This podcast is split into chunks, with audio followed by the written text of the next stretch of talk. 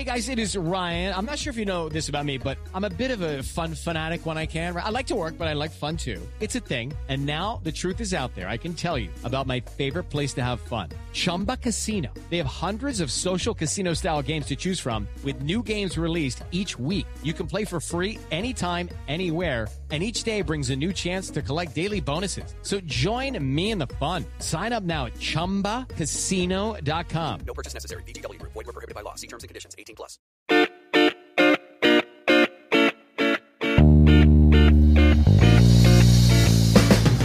Hello, and welcome to the Slate Political Gabfest for December 2nd, 2021, the Dobbs versus Jackson edition. I am David Plotz of CityCast. I'm here in Washington, D.C. Emily Bazelon of the New York Times Magazine and Yale University Law School. Hello, Emily, in New Haven. Hey, I'm enjoying the fact that John Dickerson, who you're about to introduce, maybe I'll introduce him. He works for CBS News. He has a party hat on. Oh, I was thinking he looks like he's in a penitentiary. Right. It's like Because those has little stripes. hats that people in penitentiary used to wear. Yeah, it's stripes Yeah. and. Although I also associate this with sort of chef's hat. It's a striped. It's a it's a headband. Yeah. Yeah, that I was wearing on my head.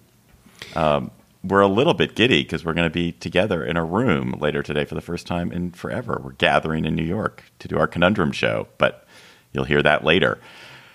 This week, we will talk about the most consequential abortion case in at least 20 years, probably in our lifetime, was argued this week at the Supreme Court. We will talk about that, and we'll have Ross Douthat of the New York Times as a guest to join us. Then the emergence of Omicron and the increasingly avoidable, maybe, or maybe increasingly less avoidable tragedy of the pandemic and the politics of the pandemic, which are just so awful at this moment. Then Chris Cuomo was suspended by CNN for his extensive efforts to protect his brother, former Governor Andrew Cuomo, and his lying about those efforts. We will talk about, you know, when when do you protect your brother? Should a brother be protected? Plus, we will have cocktail chatter. We are joined by Gabfest regular New York Times columnist Ross Douthat, who wrote this week about why he opposes abortion. We're going to talk about the most important abortion case in decades, which was argued at the court on Wednesday. So, Emily, can you talk about Dobbs versus Jackson? What was being argued? What's a reasonable summary of how the argument went? And then we'll get into it. This case is about a challenge to a law that the state of Mississippi passed that nearly bans abortion after 15 weeks. With very few exceptions. What we heard at oral argument were the three liberal justices making the strongest case they could for respecting precedent. Justice Sotomayor, in particular, talked about the political stench that would surround the court if they are seen as just flipping on this because um, recent justices have more conservative views on abortion. The current law is you cannot ban abortion before a fetus is viable. There were deeply conservative justices who's made it clear that they think that Roe is egregious, a terrible precedent, a stain on the Constitution that should be overturned. Chief Justice Roberts was kind of all by himself and looking for some kind of middle ground. It seemed like he wanted the court to find that viability was no longer a strict line, that states could restrict abortion before viability, but it wasn't clear that anyone else was on board for whatever compromise he was after or what standard he would come up with. And then you had Justice Kavanaugh and Justice Barrett. Justice Kavanaugh seemed to be in line with overturning Roe, or at least he compared it to other stigmatized decisions of the past, like Plessy versus Ferguson in 1896, in which the court enshrined the principle of separate but equal. Of course, the court overturned that in Brown versus Board. And so it was as if Justice Kavanaugh was putting forward a kind of best hits list of overturning precedent and suggesting that Roe should join that list. And Justice Barrett surprised me the most. She asked why safe haven laws were not enough to kind of protect women's rights and autonomy.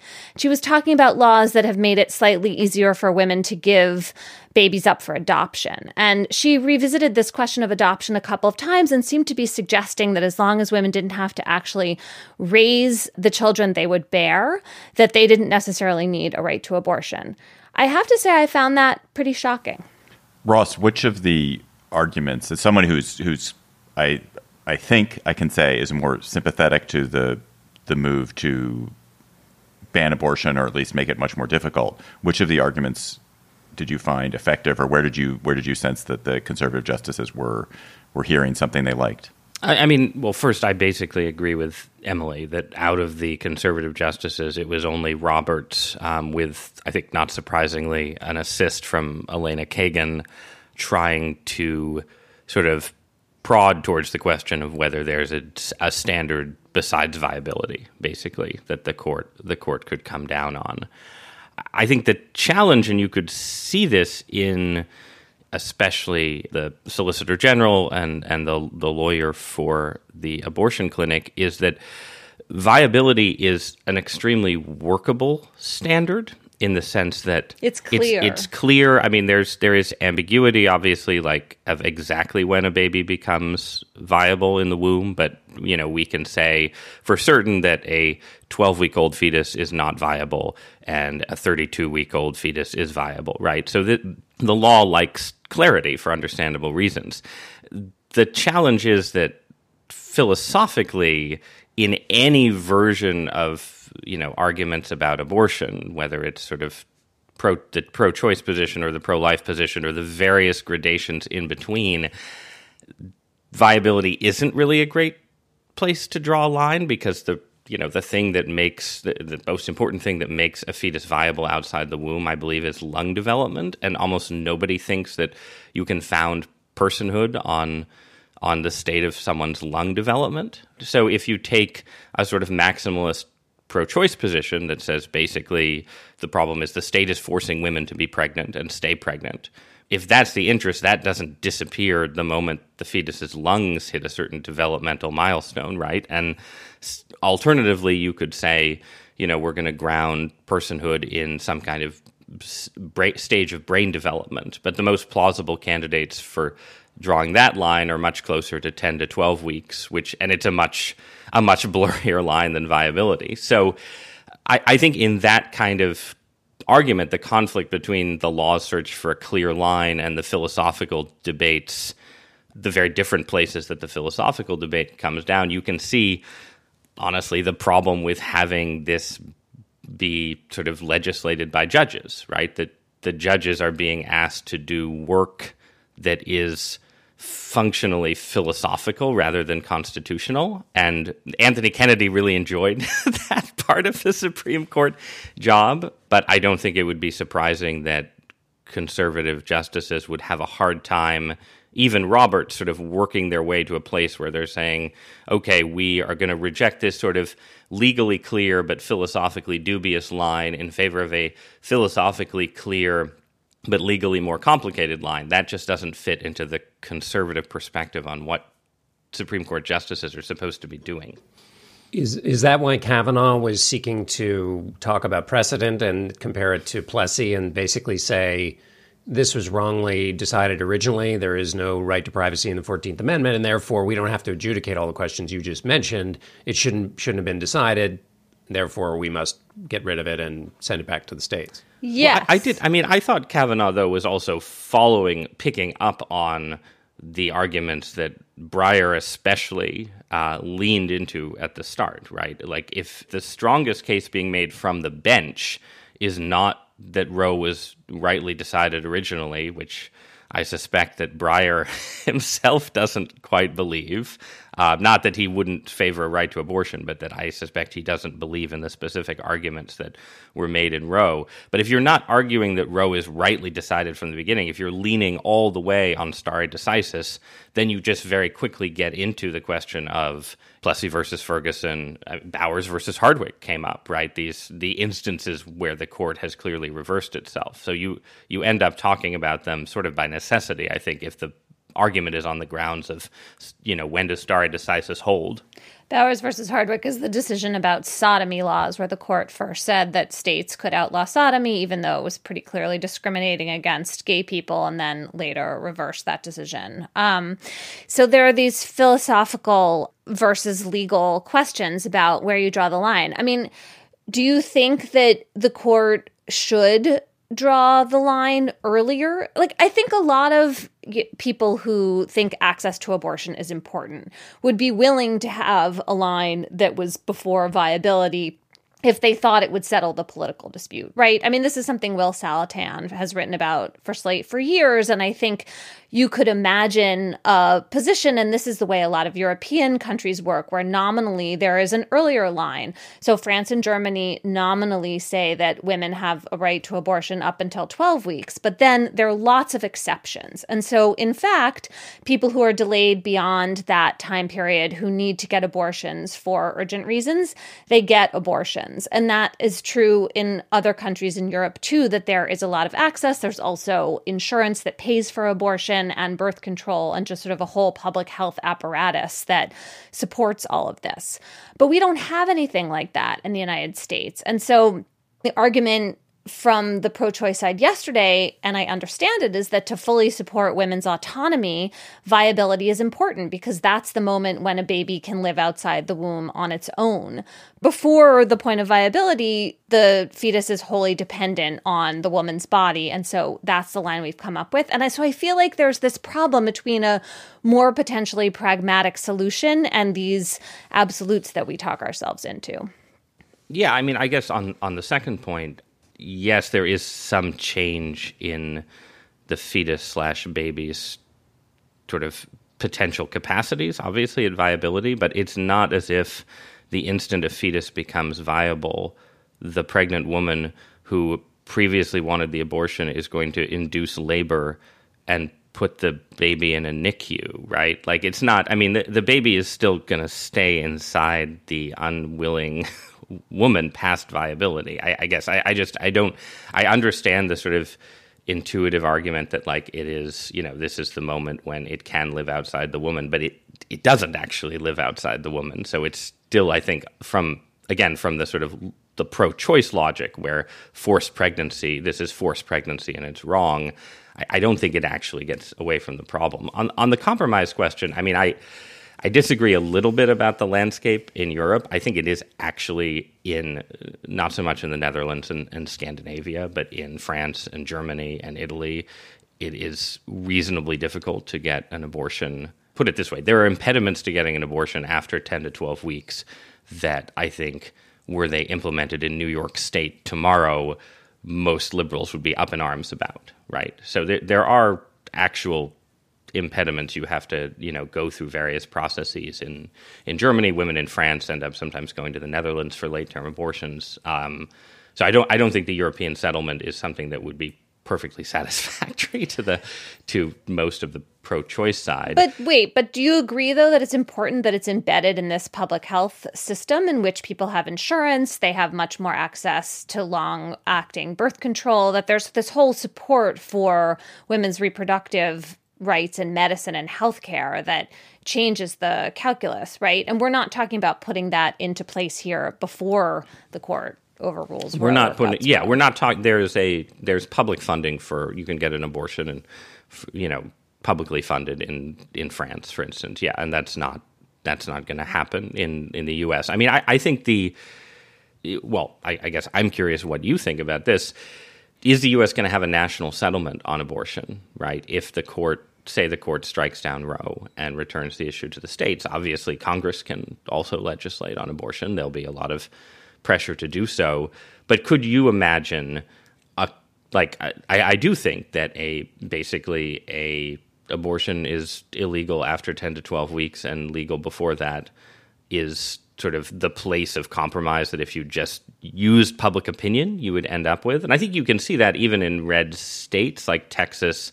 These heart, the heartbeat bills are not absolute bans on abortion. But they're Obviously, more they, like six weeks than ten or twelve. They're more six, right? But but what I'm saying is even even in conservative states, you aren't. I mean.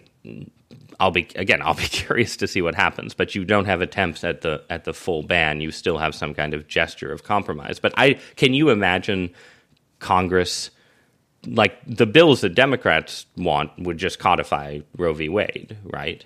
Well, I, I just don't know whether you can imagine Congress legislating its way to compromise or whether you really do end up with a real patchwork of abortion laws nationally. Well, can any Democrat vote for anything that is less than the codification of Roe in the Senate? And can any Republican, regardless of what the general public opinion is about abortion in the state, it's hard to believe that a, that a Republican senator would chance voting against the opinion of the primary voters, which will which is more which, which, this will become partisanized in a way even that the Pew polling on on on abortion doesn't really capture at the moment. Seems I mean, I hard to- there's for a Republican Collins. to vote. And Yeah, there's no- but- Murkowski.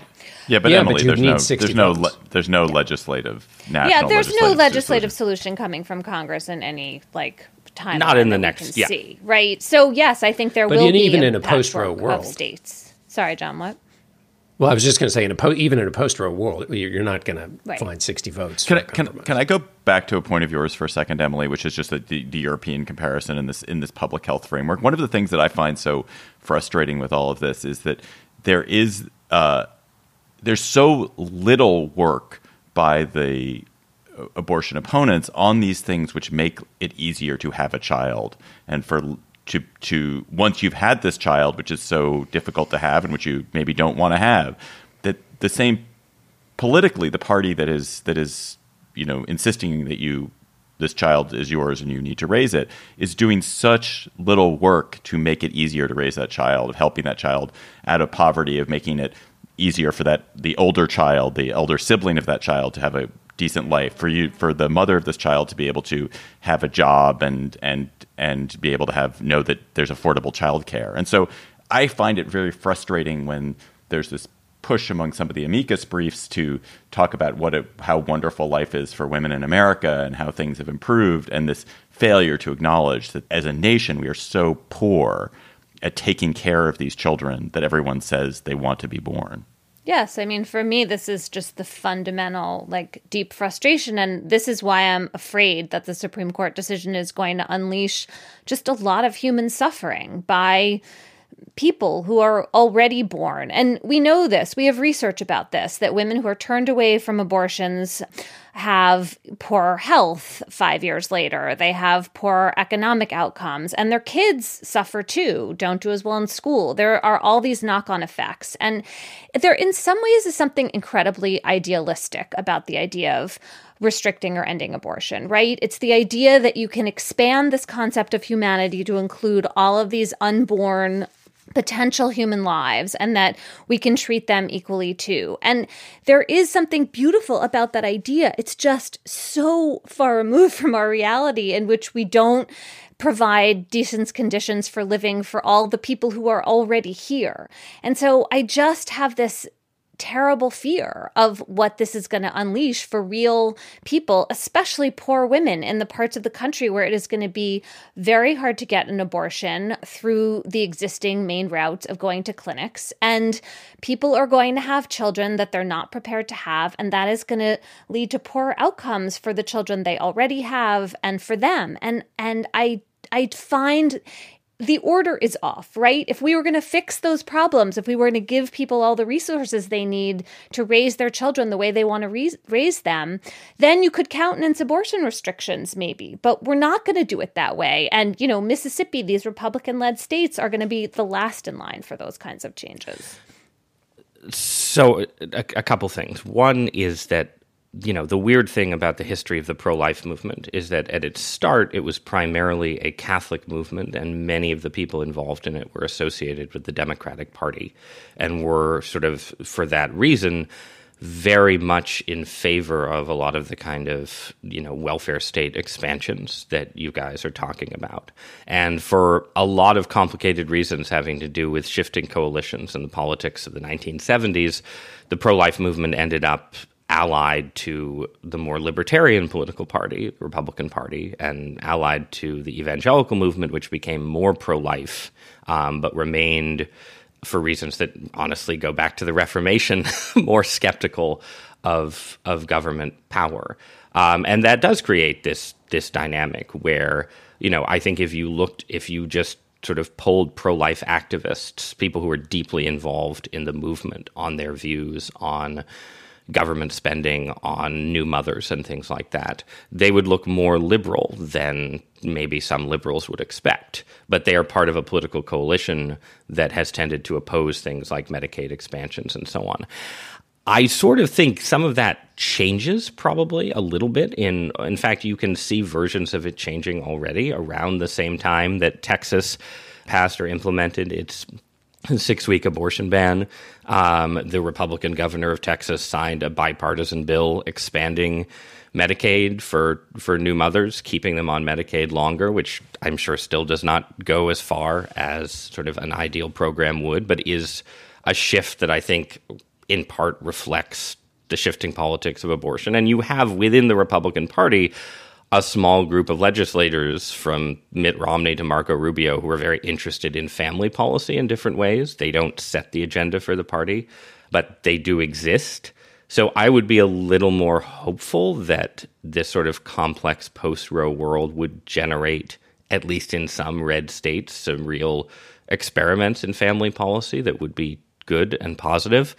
And I guess the other thing is, yeah, I mean, I, I agree with you, Emily, that there is a sort of utopian side to the pro life movement that tends to be true of social reform movements in general. But, you know, the, I mean, the new mother who, who doesn't get and who considered an abortion and doesn't get an abortion is likely to be in more financial difficulties. Five years later, I'm sure that that's true the child who's not doing that well in school uh, is you know is alive and would be dead otherwise. No, I think Emily's No, saying the I was older brother, about the other the older sibling. Okay, so the younger sibling, who would presumably also not be doing as well as in school, is alive and rather than dead, and it's just hard from the pro-life perspective to say that that interest has to wait until the perfection of the American welfare state.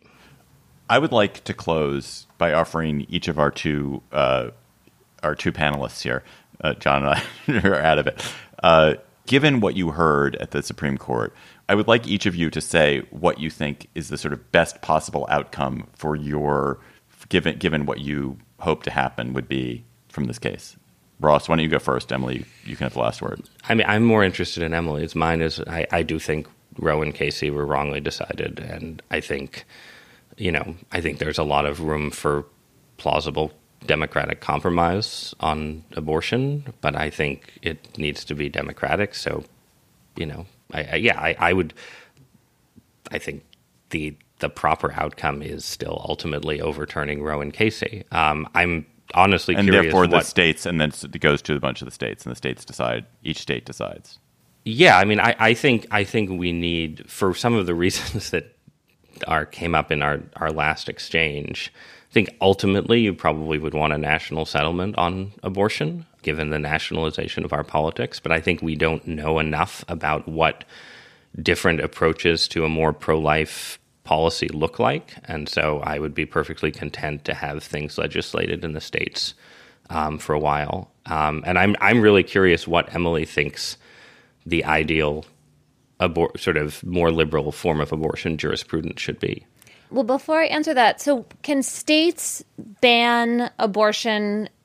Can they have heartbeat bills and can they also ban telemedicine so that you can't seek abortion from other states that have more liberal rules? You mean in this case? I don't. I don't know what.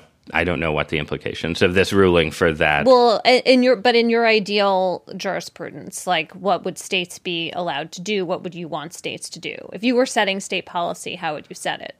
if I were setting state policy, I would be very cautious initially about trying to do things like telemedicine bans. I mean, I think I, I said this in the Times piece, but I think that the you know the the strength of the pro-choice argument lies in its stress on the idea that you don't want that there's a certain kind of a, abortion regulation that requires a kind of police state approach, like where you're scrutinizing suspicious miscarriages and things like that. Um, and I am against that. Uh, I'm not sure where, like, I'm not sure where telemedicine kind of things fall in that in that territory. Um, but I think uh, my my initial goal would be for states to be able to, you know, not not have abortion clinics within state limits. So there are 19 states that now have telemedicine bans, and Texas at least is banning mailing the abortion pill into the state. So that's the legislative So that's- reality. So that would be there. Yep. Yeah. So, I mean, my answer to this question is that I wish I could think of a way that women could be free and equal in the world and not have a robust right to abortion because abortion is so divisive, but I just can't see it. I don't see how you force people to be pregnant and they can be free and equal in our society. And that I agree with Justice Ginsburg should have been the basis for Roe all along. And for me, it makes a lot of sense that access to abortion is a constitutional right for those reasons. Whether there could be some kind of pragmatic compromise more along the lines of what some European countries do, where states are allowed to give more interest to the rights of the fetus, you know, during the second trimester. And that would be a way of settling the terrible political fights we've had over this. And there would be exceptions for women, but they would have to go get permission from doctors or panels at hospitals. Like, if I thought that was a political settlement, I would be willing to move in that direction, especially if it came with things like public health funding for abortion, which is present in those European countries and seems just so crucial to me, along with access to long acting contraception and good sex ed, because those are the reliable ways in which we reduce the number of abortions, if that is the goal, which it seems like should be a shared goal.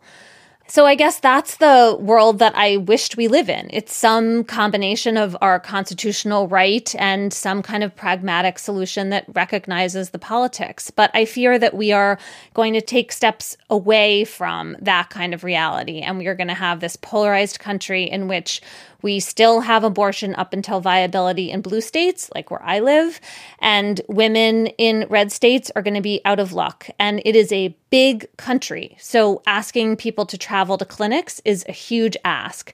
And the hope that I have in this lies in the abortion pills, which have increasing research showing how safe and effective they are.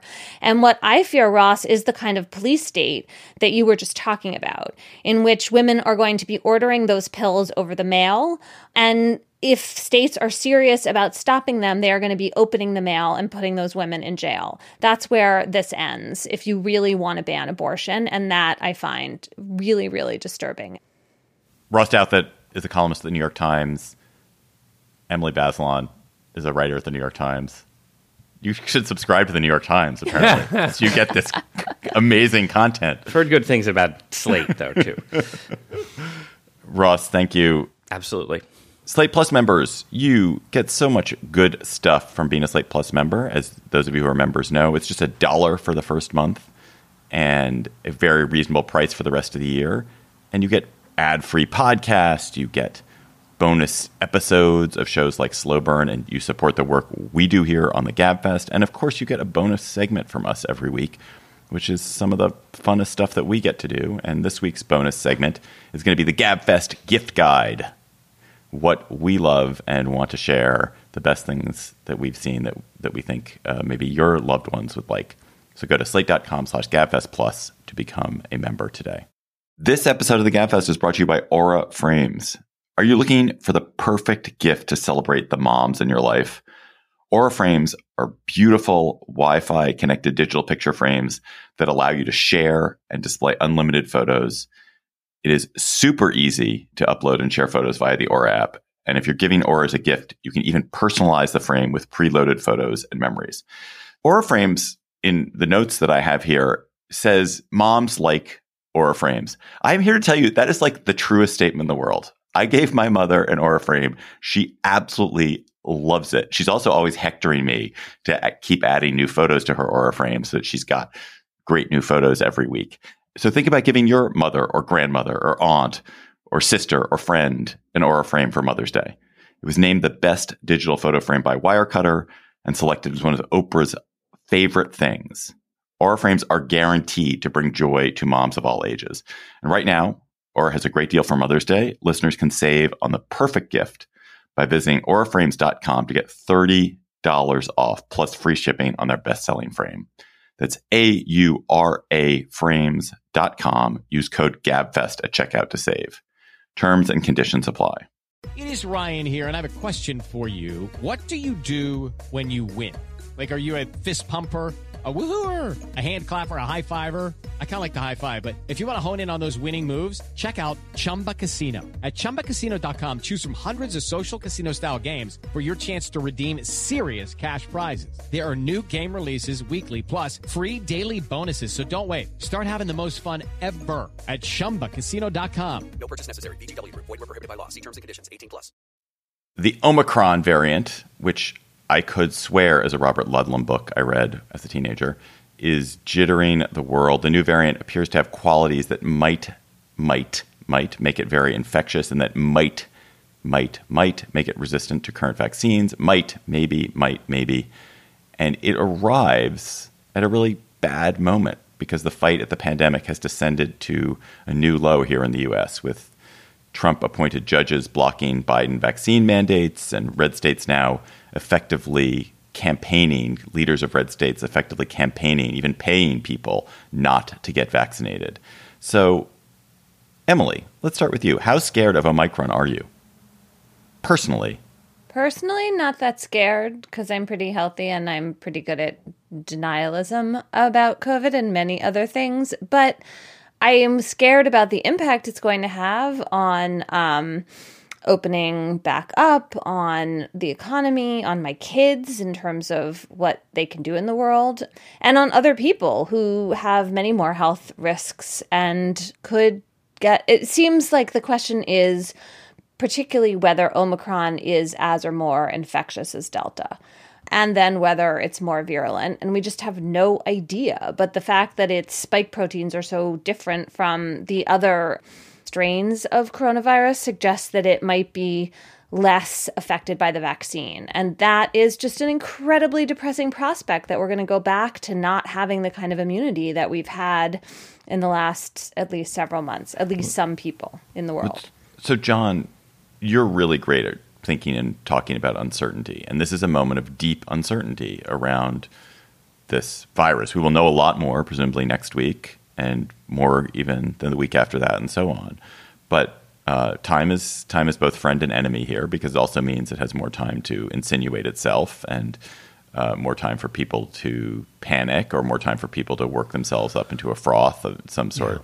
Do you think at this moment there is a such a thing as a correct policy response or even a correct personal response? Like, wh- how are we supposed Yeah. to deal with this uncertainty? I think there is a correct policy and personal response.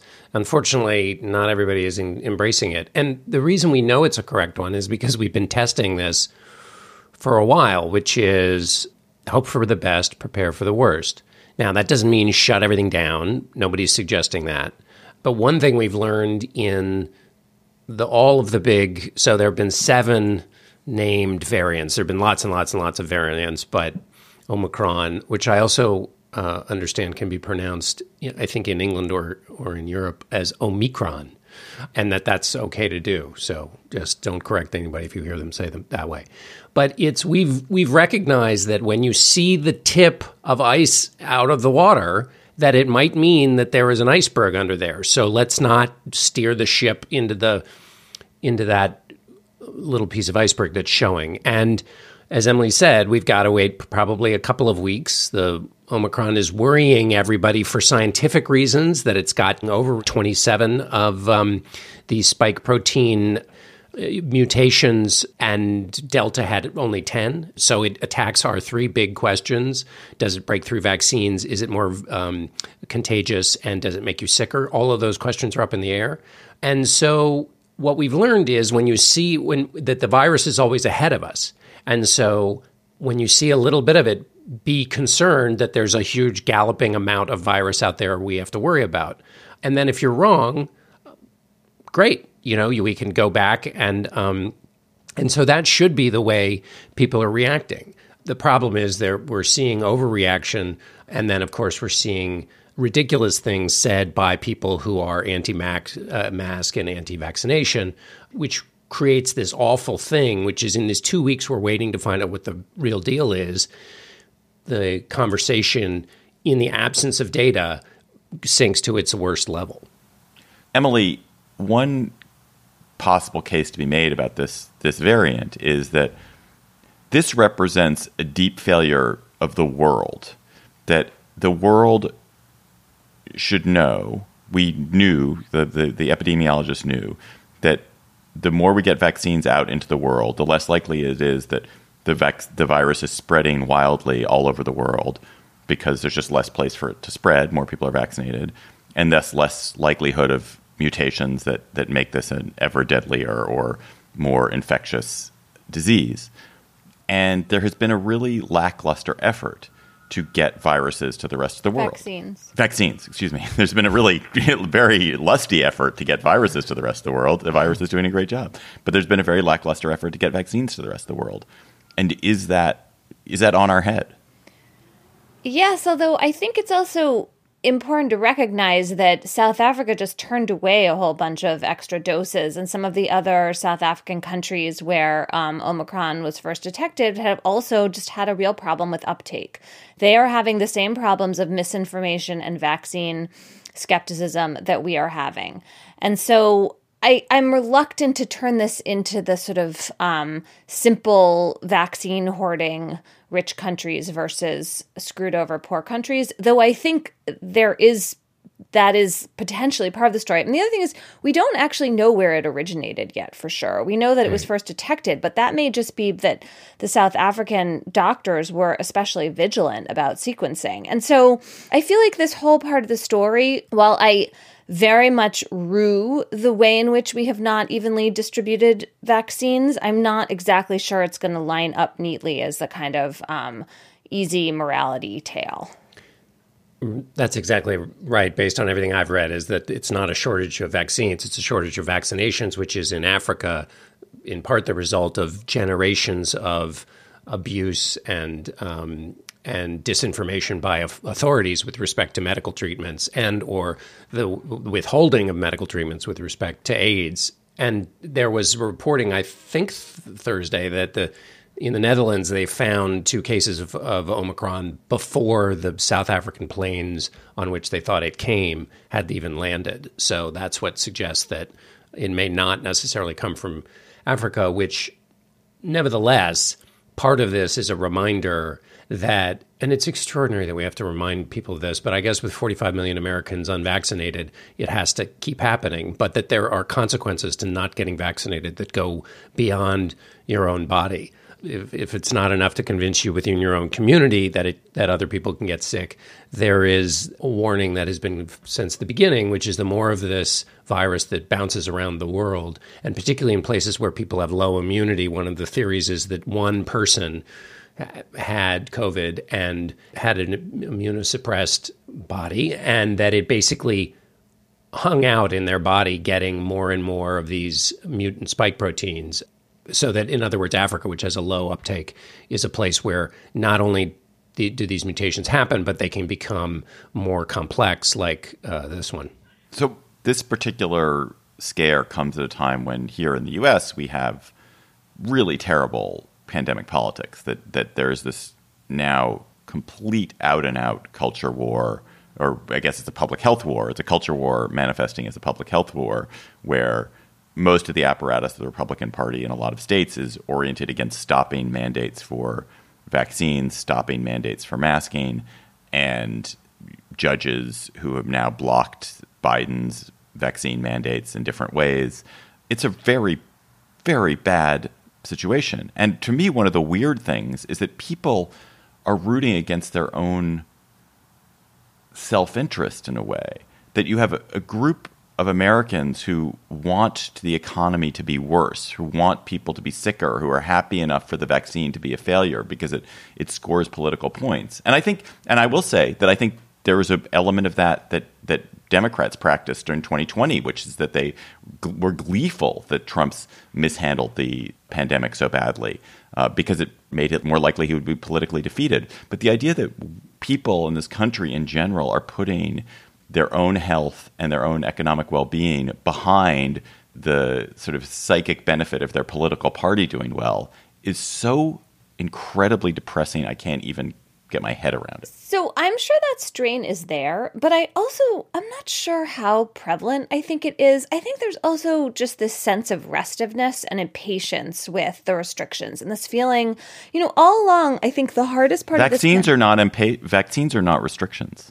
I you're right. Totally. I agree. And I find the most puzzling part of this, like to me, the vaccines are like the ticket to freedom. Like if we all had them, then we could just march on together. So I find that very hard to. I, I understand the reasons for skepticism and distrust, but in the end, I find it very difficult.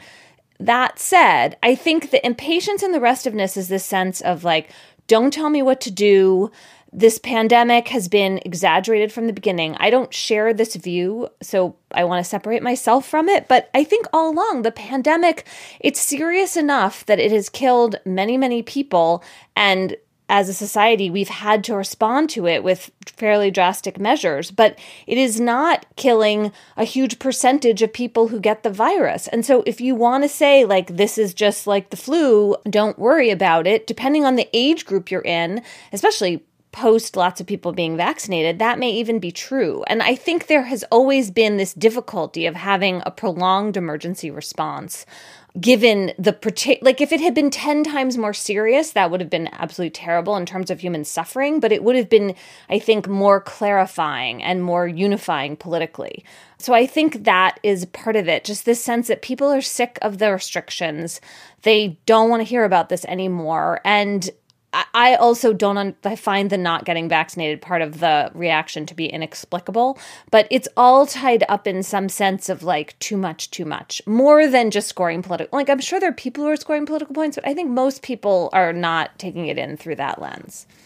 I think the restiveness you, you describe is certainly exists, but I, I think you do, you do have members of Congress and parts of the conservative uh, and I don't even conservative isn't the right word. We need to sort of parts of the partisan media um, establishment making the claim, and this goes beyond restiveness, making the claim that Omicron is a confection of the Democratic Party. And yes, this, I, yes, the political class is doing that. Yes. Yeah, and so this is, and I know this is bait. I know they're doing it because they're baiting the press and they're baiting Democrats. But I think it's worth addressing for two reasons. One, this is a public health matter. And if we're going to have an endemic situation, the clarity of information is David's first question. The ability of us to notice, okay, something might be coming. Let's prepare because we know if by the time it hits us and it's in our lap, it's too late. So getting this right and, and responding to these strains is really important because we're going to have to do it a lot. And the other reason to think talk about this is that this act of arguing that Omicron was created by the DNC, as one person on Fox said, is such an act of ignorance. It achieves a kind of sublime stupidity, that it is so stupid that it achieves a kind of perfection. And this is why it is dangerously stupid. First of all, politically, the idea is loony. The protracted nature of COVID is what's hurting Democrats politically. So, if anything, the political motivation would be for Democrats to pretend that this doesn't exist you may remember what happens when a, a, political party and its leader pretend a virus doesn't exist. So we know why they don't want to do that. But politically, this idea that this is a confection of the Democrats doesn't make any sense. Second, the time between the initial discovery and nearly universal worldwide reaction to it, which is to say, doctors all over the world saw this and were worried about it for the same reason, was nearly instantaneous. So, uh, experts across the world, this isn't just some hack in Cook County coming up with some idea that's out there that this is going to help them politically. Again, it doesn't help them politically. And so it's just so frustrating that it's used. It's not just that restiveness, it's that it's being used in this obviously stupid and ignorant way, which only creates worse conditions. And we're going to have to keep dealing with these kinds of variants, and it only makes us dumber as a culture. Yeah. I want to I want to close well by posing something to you guys. First of all, I, w- I do want to say, Emily, I think I think your point about restiveness is dead on. Except I, I think that really applies to masks, schools. I think the idea that it's been conflated to include vaccines is is a particularly pernicious and wicked thing that's been done by people for mostly fairly st- either ignorant or malevolent reasons. And I don't. I, I hundred percent with the people who are like I'm tired of wearing a mask. I'm tired of my kid not going to school. I'm tired of not being able to, you know, do this and that. I get that, but the the idea that those same people are like, well, and also I don't think people should have to have vaccines, which are the root out, is is a different matter. But that's not the point. I, I want to connect this to our previous discussion, which is that there is some kind of sick irony of people talking about this narrow sense of liberty that they have this narrow idea of liberty. Liberty is to freedom to be able to do whatever you want with your own body, in this case, also your child's body, by refusing to get your child vaccinated. Forbid, you know, you you you choose to not give them vaccine and cause yourself harm, society harm, and your child harm. And it stands so starkly against the insistence by almost the same people when it comes to abortion that you can't do what you want with your own body when it comes to reproductive rights or with this this this child that, that they say is there that you can't harm that child. There, there's like the right to harm your child exists in one place. The right to harm this this embryo, which people who are uh, anti-abortion believe is a child, uh, does not exist in this other place. And it's just it's a it's an example of the kind of the hypocrisies that we all live with all the time. Is is one of the answers to that, David, connected to what Emily was saying earlier, which is that the way those who would like to restrict abortion rights see it is that millions of of babies have been killed as a result of abortion. Uh, COVID nineteen is not virulent enough, as Emily was saying, to uh, suggest you're going to have millions of deaths uh, with if your kids aren't vaccinated or if you're not vaccinated. So the stakes aren't as high in those two instances. Well, except For the kids, you have to. What about the old people, though? That's a problem. right? There are 800,000 dead in America, understand. and there are millions of dead. And they're, so they're wrong. They're, it's a matter of they're they're literally Well, how many people have how many abortions have there been? More than eight hundred thousand in the history of abortion. about probably about eight hundred thousand. We're at about eight hundred thousand a year. right. So, and how about in the history of abortion? Oh, I mean, tens of millions Yeah. in the United States. So that's why I think they would see tens of millions as being more than eight hundred thousand. Right, which of course, though, requires equivalent making an equivalency between a born child and a potential human being. But they see, but obviously, Just to be clear, but yes, we're for but we're John, speaking yes, in yes. voice. That David's David's question is is asked in voice. So if you if you assume their position, this is how they would see they would how they wouldn't see an inconsistency. But I, I, I don't know. I mean, I guess then you. But these these same people are now standing up against mandates for measles, mumps, rubella, uh, diseases which have collectively killed way, way, way, way, way more people than abortion has. And also, I would note that COVID doesn't just kill people in the United States; it kills people all over the world. Anyway, we've combined two topics here. Chris Cuomo, brother of sexually harassing ousted New York Governor Andrew Cuomo, was suspended indefinitely this week by CNN when new documents gathered as part of the investigation of Cuomo, now released, showed how deeply involved he was in helping his brother try to suppress and play down harassment allegations and possibly discredit the people making those allegations.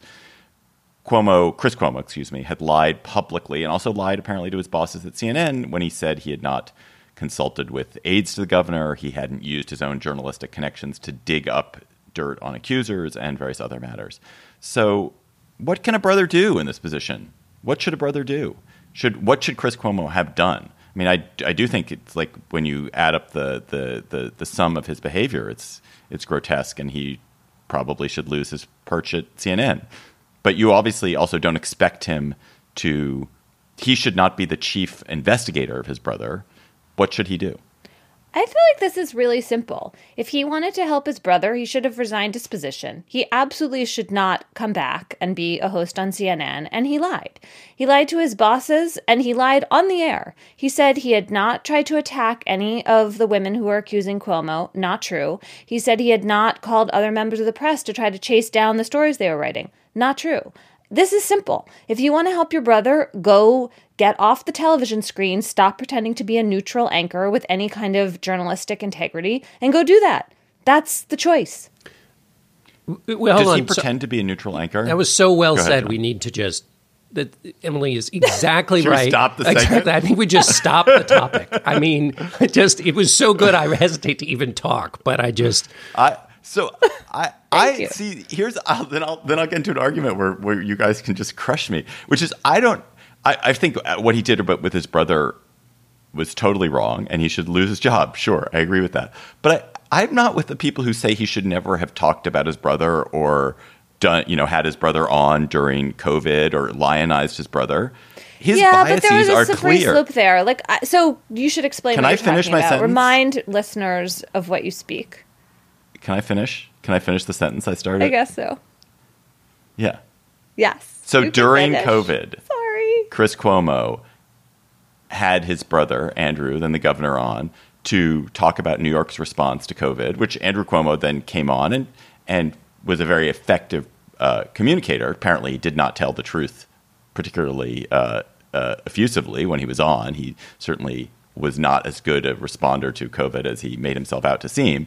And they, the two of them, bantered, and it was very, it was ratings manna for CNN, and also this sense that, oh yes, we're seeing here's we're seeing how a, a politician can respond well. And I think that's just totally fine. I thought that was fine. It's not if if he were the if CNN uh, and the CNN shows were the New York Times or the Associated Press, it would not be fine. Basically, it's a it's a news network that's also an entertainment network. And the thing that I want to make clear is that the biases that Chris Cuomo has are very evident when it comes to his brother. And so, if he's talking to his brother on the air or talking about his brother on the air, it is a million percent clear he is in the tank for his brother, and that whatever he is saying, you should take with a huge grain of salt. And it is whereas I think where the danger is for somebody like Chris Cuomo eh, or anyone is like all the biases that listeners are not even aware of and don't know about. They don't know that you're close friends with this person you're talking about. Whereas with his brother, it's like everyone knows it's his brother, so of course he's going to have this. Now, the problem to me with what he did related to the harassment is that it was all done in secret behind the scenes and that he lied about it. But the mm. fact that he talks to his brother and that he hypes his brother on the air seems a okay to me. Well, a couple of things. We're now on very different territory and turf. We're we're in the sins of, of Chris Cuomo. We are in sin number four or five or six. So, but just to keep everybody focused, Emily is dead on with the the first claim. Nobody was forcing Chris Cuomo to go on the air. His love for his brother is wonderful and admirable, and I would do anything for my brother. Uh, but I would either you know, resign or take a leave or whatever, or having been caught, um, I would say, okay, I did this for my brother, I broke the rules, and goodbye to me. The reason this is such a problem is that I think what you say, David, is um, defensible about having his brother on the air, but then what what CNN does in doing that is it blurs the lines between hey, what's an entertainment? Um, he's not a real journalist. He's an advocate for his brother, and isn't this fun? And then the next minute, he is um, the voice of truth, calling out the people because he is the maintainer of the bright, clear standards. The only difference between a real news organization and all the other crap we have that's called the media is that if you don't follow the standards and don't stick to the rules, you get fired. And so when everybody is saying, oh, the media, you know, what often happens in media criticism is they take the farthest, most distant thing that can be claimed a part of the media that has no standards at all takes something they do and says, the media did this. And the pushback is, no, it didn't. That was some random thing off on the side. When you talk about the press, there are a set of standards that you can get fired if you don't maintain. And if you don't do that, you no longer are a news organization. And that isn't just a problem for CNN, it's a problem for all of us. And one of the central questions of our time is the the dissolution of standards in politics and everything else.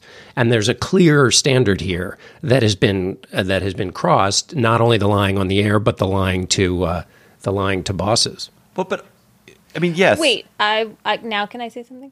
I mean, I agree that these are lesser sins, but I think looking back, they it looks worse in a way that was kind of predictable. So I don't at all agree that CNN is not held to the same standards as the AP or the New York Times. Like I don't get that. Like cuz it's television, they define themselves as a news organization. And so I think that John is right about the kind of um, stench that they create, to borrow a word that Justice Sotomayor used effectively this week for the rest of us. And I also think the problem, I agree with you, David. I'd much rather have the biases out in the open. The problem was the airtime that Andrew Cuomo got that other governors did not get. And if you think about how ineffective his response to coronavirus proved to be in retrospect, the idea that he was the one who got to seem like the entertaining, but also like, you know, I've got your back governor for many more minutes on national television than anyone else seems like especially bad. like it wasn't even an accurate portrayal and it pumped up someone who was like not requiring accurate reporting from nursing homes and putting people at risk in these ways that we could not see at the time. So I don't give them a free pass on that. I guess I, I, I guess it's well, right. So CNN I so CNN knows when you hire Chris, but CNN hires Chris Cuomo because they know that Chris Cuomo brings access to Democratic elites and brings this particular access to his brother, who was then the governor. I mean, come on, all of the access to Democratic elites is like hardly a difficult thing to come by on television. I don't see them like refusing to go on. And also the idea that, you know, they hired Chris Cuomo so that like he could do funny interviews with Andrew Cuomo, like if that's true, that's a really bad reason to hire someone as a news anchor. I don't think that's why they would have hired him. I also think I also think that, silly. that that CNN, I don't watch CNN. I have never, to my knowledge, I have never watched Chris Cuomo on the air. So honestly, I don't know what his show is like, and I don't know whether it's masquerading as a straight news show or something else. I just don't. I, I my in my own head, it's like, oh, it's sort of like Chris Hayes or Rachel Maddow. It's like that, and so that's a different. That is a different genre of show than than the old Bernard Shaw, which is probably the last time I watched CNN, is when Bernard Shaw was on, and whatever the news the news shows that they had then and and I guess my view is that news organizations are complicated and they do they do some some of what they do. And this is true of your own beloved New York Times and presumably your own beloved CBS John is some of what they do is really straight news. And a lot of what they do is like personal fluffier like you know more informed by by your own human experience and allows allows that into the coverage. And not everything that that the New York Times does like holds to an absolute standard of you know of that that the news story on A1 has. But, like there's lots of stuff in the magazine, personal essays, sure. like like op-eds right, which just but, are not held to that same standard. And but, so I don't see why Chris Cuomo couldn't be that for CNN. Well, but I don't because again, not watching it, I don't know. Well, because uh, what you're saying is essentially on the media diet plate, you can have a little, you know, lovely little gumdrop on the side. This is making the gumdrop the central part of the meal. What are two of the biggest, three of the biggest issues we face right now? The first is COVID 19. And as Emily suggests, and I think rightly, my only point was that it's number five in, in the immediate set of issues facing him. But at the time, the New York response to COVID 19 was a, was a big deal. And by having these chatty conversations on the air, it gives outsized volume and power to the chattiness of, and and uh, the kind of affirmation of what he's doing when there were tougher questions to be asked. So, on the central question of the time, there is that imbalance on COVID. Then the other is workplace sexual harassment by people in power. One of the other great stories of our time also punted on that. This is not some thing you allow on the other side of the plate. Central question.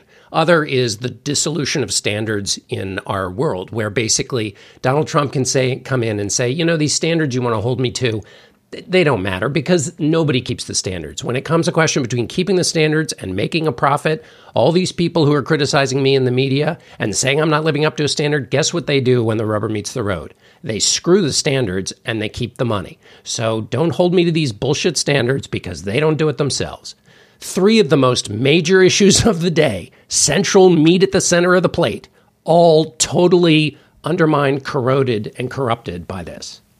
That was great. That was great. That was totally great. and the idea that CNN, which holds itself out as a reputable news organization, has given Fox and other outlets and, you know, former President Trump clips in which Chris Cuomo is outright lying to his audience. Like 100% lying, that is like bad. That is just clearly bad for, you know, any kind of efforts to show that there is a distinction between media organizations that, yes, are flawed, yes, have different kinds of rules for different sections of the newspaper or whatever, but do correct mistakes and do not lie outright to their audience. Like, that is a big problem that that happened. And I would just, one other thing is there are the slippages that we all make as part of being human and for which we should all be. Um, you know, generous and forgiving in our interpretations. This was this continued long after and was done. The, this is a this is much more uh, an act of repeated commission rather than um, a momentary slip up. Yes, I, I, and just to be clear, for the record, I do not in any sense defend what he did around his brother's sexual harassment.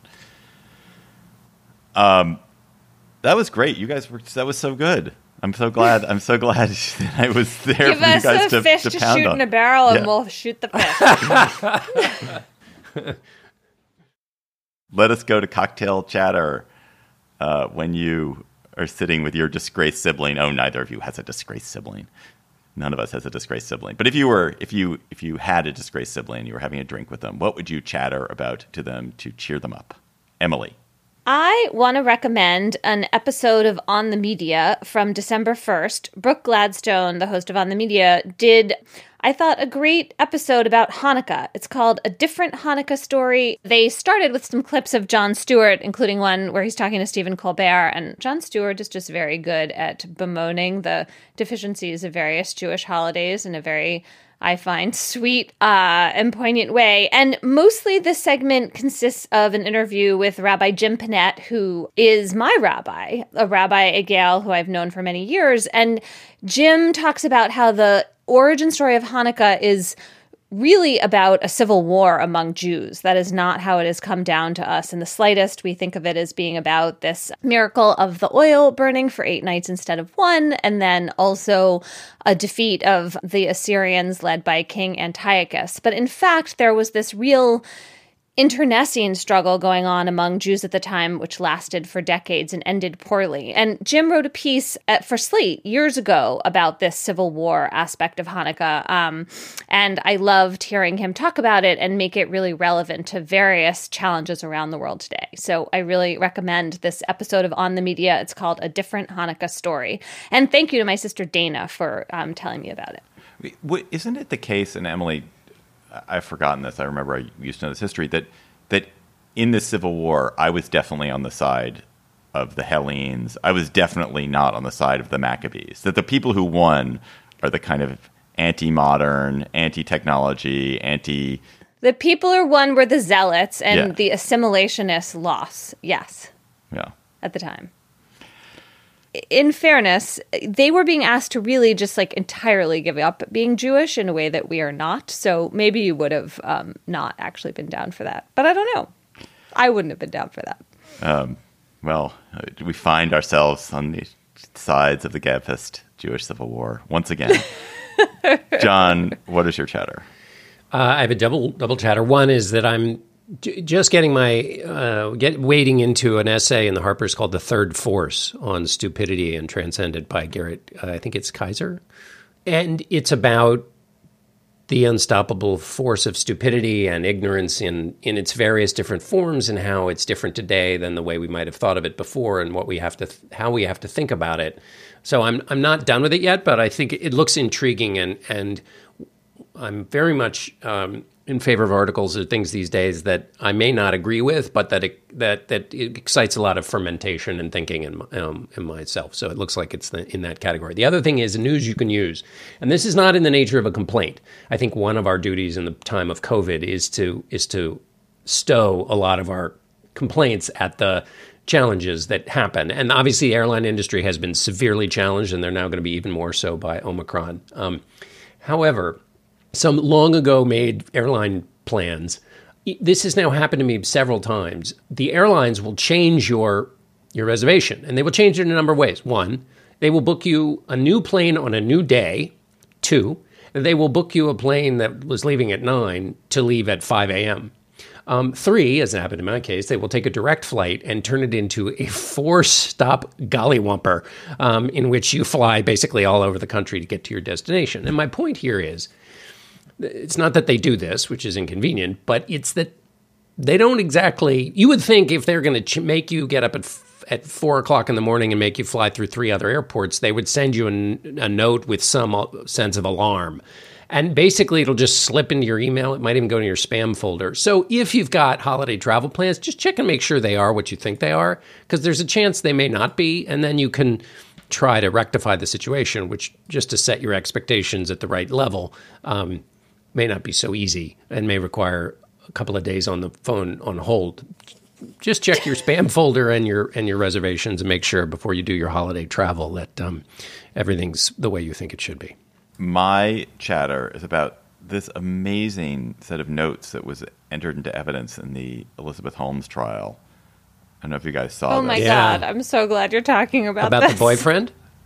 Yeah, so uh, No, so it's oh, I two, thought the schedule. Well, it's Sorry, the schedule, and then these. So, so Elizabeth Holmes on trial, and one of her defenses in the Theranos fraud case is that she was under the thumb of her boyfriend, a guy named Sonny Balwani, and entered into evidence. I suppose it must have been by the Holmes folks, maybe by the prosecutors, is a schedule that Holmes made for herself, which also included a set of directives for her own behavior that she claims Balwani gave to her. They were Balwani's instructions for how she should behave. The schedule is like her getting up at four and, you know, to rise and thank God most things are not logical. And then she has meditation, then she has working out, and then she has change, shower, shave, perfect. That's from 5:20 to 6:20 in the morning. But the part that's just so sad and weird are these instructions to herself, which again she says are Balwani's instructions to her. I do everything I say, word for word. I am never a minute late. I show no excitement, calm, direct, pointed, non emotional. I am not impulsive. I do not react. I know the outcome of every encounter. I do not hesitate. I constantly make decisions and change them as needed. I give immediate feedback non emotionally. I speak rarely. When I do, crisp and concise. My hands are always in my pockets or gesturing. I am fully present. I don't know. I mean, I just it's just sad. They're just sad. Just they're sad if she wrote them for herself. They're even sadder if she's following the instructions of someone who's got got her in in his thrall. And they're written, they're handwritten. These are clearly things that she was internalizing by writing them to herself. But wow, disturbing. If your hands aren't in your pocket or otherwise gesturing, what are you doing with them? Are you like I don't know, fiddling. kneading bread? But ju- but- oh, yeah. biting your fingernails. Yeah, or just like oh, there you go. know, Got it. Okay. Hey, Emily, may I ask you a question from a legal standpoint, which is, can has this kind of a defense ever been successful? Um, the in the thrall of defense. abused women who commit violence Yes. have succeeded, right? But this is different than that. Mm-hmm. Um, I mean, I don't know. In the history of time, maybe someone has succeeded with this. Well- it seems difficult for a fully informed adult to be claiming so little uh, personal responsibility and agency. I think the idea, I haven't been following this, but my guess is, just as someone who understands a tiny bit about corporate governance, is they both held positions in the company. And if the allegation is there's a corporate fraud and she's saying he's actually making the decisions in the company, therefore he is responsible for these fraudulent decisions that have been made, not not I, even though I am the CEO. Yeah. Um, so Right, I'm but it's sure it's- shading into like he had control over me, abusive boyfriend, like right. It's, it's Svengali, like Yes. Listeners, lots of great chatters from you this week. Please keep them coming by tweeting them to us at, at Slate Gabfest or emailing them to us. Some of you don't have Twitter accounts. Lucky you. Lucky, lucky you. Email them to us at gabfest at slate.com and something that you're chattering about, a work of culture, a historical episode. And our listener chatter this week comes from Chuck Piehl. Hi, GabFest listeners. I'm Chuck Piehl from Mankato, Minnesota. My listener chatter comes from an editorial in the Mankato Free Press, our regional newspaper in southern Minnesota. As a historian, I've found valuable sources using selective Freedom of Information requests, but now school districts in our state are being overwhelmed with spurious and politically motivated public records requests from right wing activist groups. These require broad computer word searches of hundreds of thousands of documents, looking for dozens of hot button keywords and phrases, including anti racism, whiteness, and even the title of a Howard Zinn book. Such harassing tactics require countless hours of staff and computer time with the clear goal of intimidating educators. But these tactics also make a mockery of legitimate, targeted information requests from the press, advocacy groups, and scholars who know the value of truly open records. Good point. Abusing Freedom of Information Act, really bad idea. That is our show for today. The GabFest is produced by Jocelyn Frank, our researchers, Bridget Dunlap, Gabriel Roth is editorial director of Slate Audio, June Thomas, managing producer of Slate Audio, and Alicia Montgomery is executive producer of Slate Podcast. Please follow us on Twitter at, at Gabfest. and tweet chatter to us there or email us chatter at gabfest at slate.com. For Emily Bazelon and John Dickerson, I'm David Plotz. Thanks for listening. We'll talk to you next week.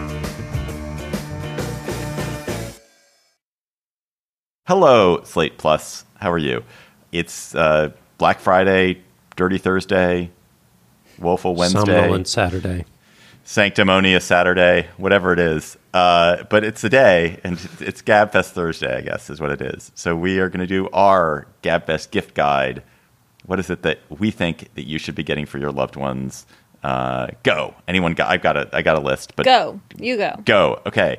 Um, need a great book, a food book, Gastro Obscura. I know it's self-interested here, but this it's a guide to the world's food wonders. It's amazing.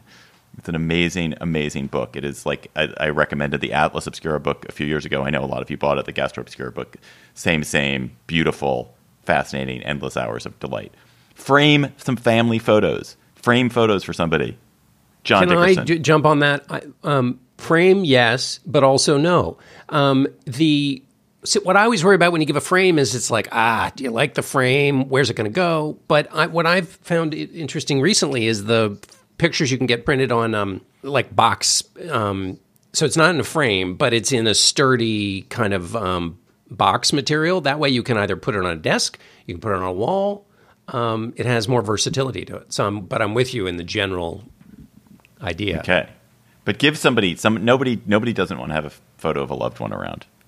Uh, a smartphone holder for a bike, Oh, that is a good idea. so you don't like. There are people like me who occasionally will like be looking at directions on my as I'm biking. That's not. It is not safe. It is unsafe. I here's a one very modern one. Lots of people like. Do, you know, don't have a subscription to a streaming platform where there's a show they really want to watch. Get someone a subscription Yes. to a streaming platform. Like, you know, or get them if they have the subscription and there's an ad-free one, get them the ad-free version so they don't have ads on Hulu or something. It's it's just like people like streaming, watching stuff on streaming and they sometimes they don't have HBO Max or Paramount Plus or whatever it is. Well, or, or Slate, Slate Plus, for that matter. Yeah, sure, or Slate. Plus. This is all very good. I, I really like the idea of the of the the streaming service gift because sometimes it's a low sort of cost, low barrier thing, and sometimes people are like, "What do I need this streaming service for?" And then once you've given it to them, they think, "Oh my god, look at all this stuff I can watch Yeah. and do." Yeah. The other thing I like that has has been successful, but you have to tell the people you're sending them to that you're doing it, is um, subscription little food items. So, like a tea a month, or a coffee a month, or an olive oil a month, or I believe we gave my brother um, a butter a month, uh, tr- trying to butter him up. Oh, I saw that. I almost got that for someone this Well, year. here's Yeah. the thing: he didn't know we gave it to him, so he was, so he was just being, and you know, Doesn't he live in Atlanta too? Yeah. It's like a million degrees. when you get random food items arriving, you know, it's worth being a little skeptical. So um, I don't know what they did with the butter. Maybe they've got just a freezer full of butter and now they can un- unleash the lipids. Um, Gabfest fans, that was just a teaser. To hear the rest of our Slate Plus conversation, go to slate.com slash gabfest plus to become a Slate Plus member today. Step into the world of power, loyalty, and luck. I'm gonna make him an offer he can't refuse. With family, cannolis, and spins mean everything. now, you wanna get mixed up in the family business. Introducing The Godfather at ChumbaCasino.com. Test your luck in the shadowy world of The Godfather slot. Someday, I will call upon you to do a service for me. Play The Godfather now at ChumbaCasino.com. Welcome to the family. No purchase necessary. VGW Group. Void where prohibited by law. 18 plus. Terms and conditions apply. Hi, this is Dahlia Lithwick, host of Slate's legal podcast, Amicus. If you're listening to this show, you might be interested in Amicus's live show that we're hosting in Washington, D.C. on Tuesday, May the 14th. My colleague, Mark Joseph Stern, and I will be talking to some amazing guests, including Sherrilyn Ifill and a sitting state Supreme Court justice all about how originalism, a relatively recently invented way of interpreting the Constitution, has taken over the Supreme Court and radically reshaped the law. It's been doctrinal rocket fuel for the conservative legal movement and facilitated the rolling back of abortion rights, the expansion of gun rights, and the obliteration of the separation of church and state. And as another wildly consequential Supreme Court term careers to its end, the court's originalists are on a tear. But there's something you can do about it, and we hope you'll join us in DC on May 14th to explore the possible pathways out of the current situation. Go to slate.com slash amicus live for tickets.